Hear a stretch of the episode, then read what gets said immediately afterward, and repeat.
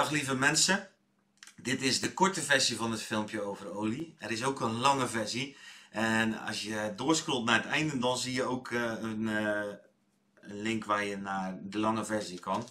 En als je ergens hier een i'tje ziet of een info dingetje, kan je ook op klikken, kan je ook gelijk naar de lange versie gaan. Dus als je kiest voor de lange versie dan bij deze.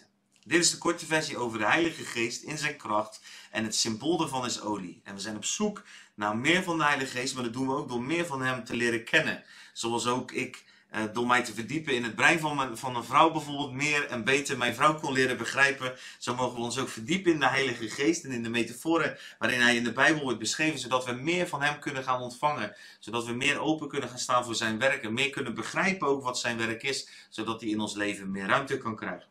Als het gaat over olie, en dan ga ik in deze korte versie dus niet de hele tijd terug naar de Bijbel, maar dan ga ik dingen benoemen. Als je dan wil weten waar ik ze vandaan had, dan toch even die lange versie moet je dan kijken. Het gaat over olie. En olie staat allereerst in verband met lichamelijke genezing. Jacobus spreekt erover dat als je ziek bent, dat je de oudsten van de gemeente bij je mag roepen.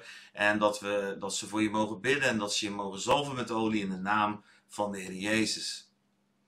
En ook de discipelen, als ze uitgezonden worden, worden ze uitgezonden. En dan staat er in Marcus 6 vers 12 staat, ze dreven veel demonen uit en zalfden, dat gaat ook met olie, zalfden veel zieken met olie en maakten hen gezond. Dus die olie is gekoppeld aan lichamelijke genezing. Die verwachting als de olie van de Heilige Geest in je leven gaat stromen, mag er zijn dat jouw lichaam ook door hem aangeraakt wordt. En ik snap dat dit een moeilijk onderwerp is, dus nogmaals, in het langere filmpje ga ik daar iets dieper op in en binnenkort ga ik ook een filmpje daarover delen over lichamelijke genezing. Want daar hebben we meer vragen over gekregen. Olie is ook het beeld van troost, van heling, van innerlijke genezing.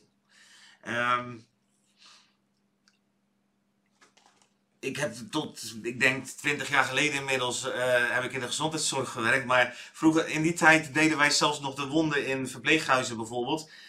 Behandelden we wonden ook met olie. Ik weet niet of dat nog steeds zo is, maar in die tijd was dat wel zo. Want dat had een verzachtende en een reinigende werking. Nou, in de Bijbel was dat helemaal zo. Je komt dat onder andere in Lucas 10 tegen. In Lucas 10 vers 34 kan je lezen hoe Jezus een voorbeeld geeft van een Samaritaan, een vijand die iemand helpt. En die giet olie in zijn wonden, olie en wijn.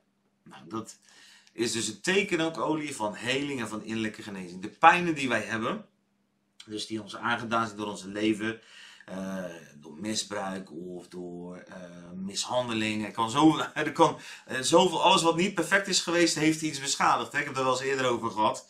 En dat betekent dus dat er vanuit de Heilige Geest, die als Jezus hem ook bekend maakt in Johannes 14, 15 en 16, dan spreekt hij ook over de trooster. En zo'n belangrijke functie van de Heilige Geest is ons troosten. Dus zorgen dat die innerlijke pijn en die innerlijke wonden eigenlijk kunnen genezen, dat ze verzacht worden. Nou, olie is natuurlijk ook een brandstof. En je moet dan denken aan bijvoorbeeld de lampen van vroeger, de olielampen, waar olie in moest zitten, anders kon de lamp niet branden. En olie, ja, je komt in de Bijbel, als Jezus geeft ook een voorbeeld van 10 meisjes in Mattheüs 25.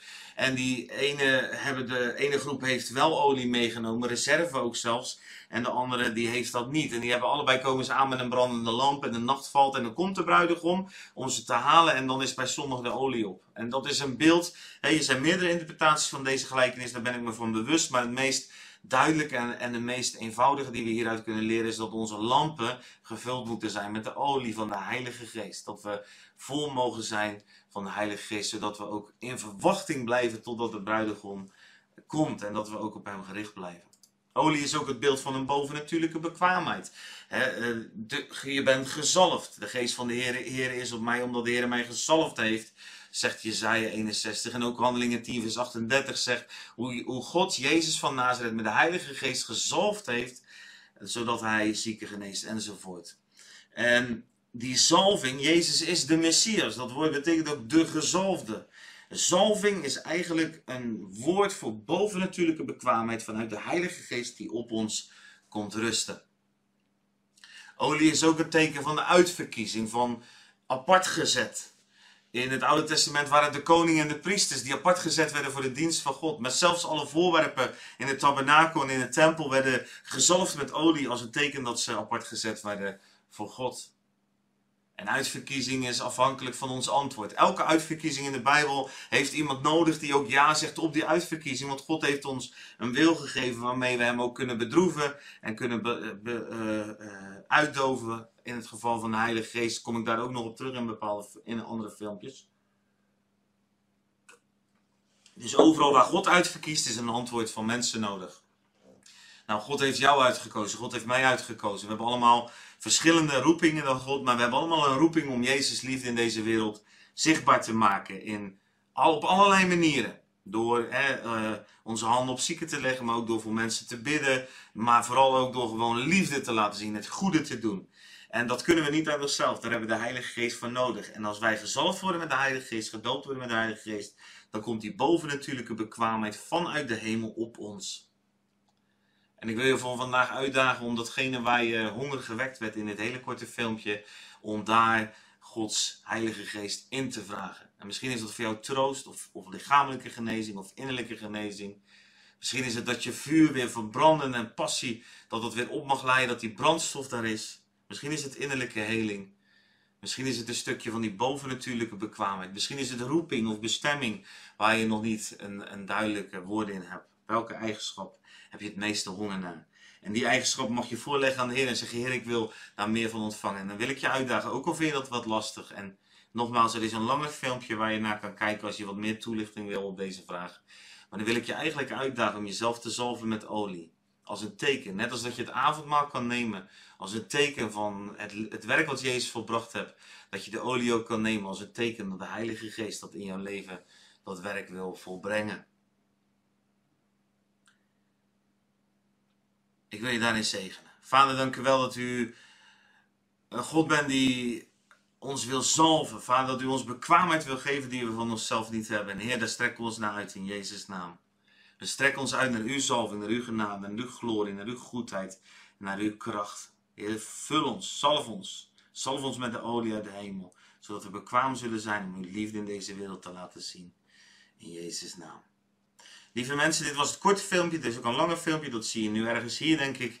En wat ik nog wel wil zeggen vandaag, en dat geldt ook voor alle andere keer, als je behoefte hebt aan een gesprek of gebed, naar aanleiding van deze filmpjes, app ons even of stuur een mailtje naar info@iamloved.nl.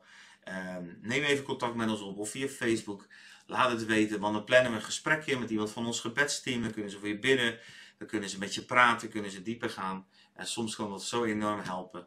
En zoals Jezus ook, wat we gisteren het verhaal over hadden, dat Jezus ook maar lekker bij die vrouw ging zitten bij de waterput en haar door allerlei dingen heen hielp, waarna ze uiteindelijk haar hele dorp in de opwekking terechtbracht. Dus voel je vrij om dat te vragen. Er zijn hier mensen genoeg die daar graag met jou verder ook mee willen. Alright, be blessed.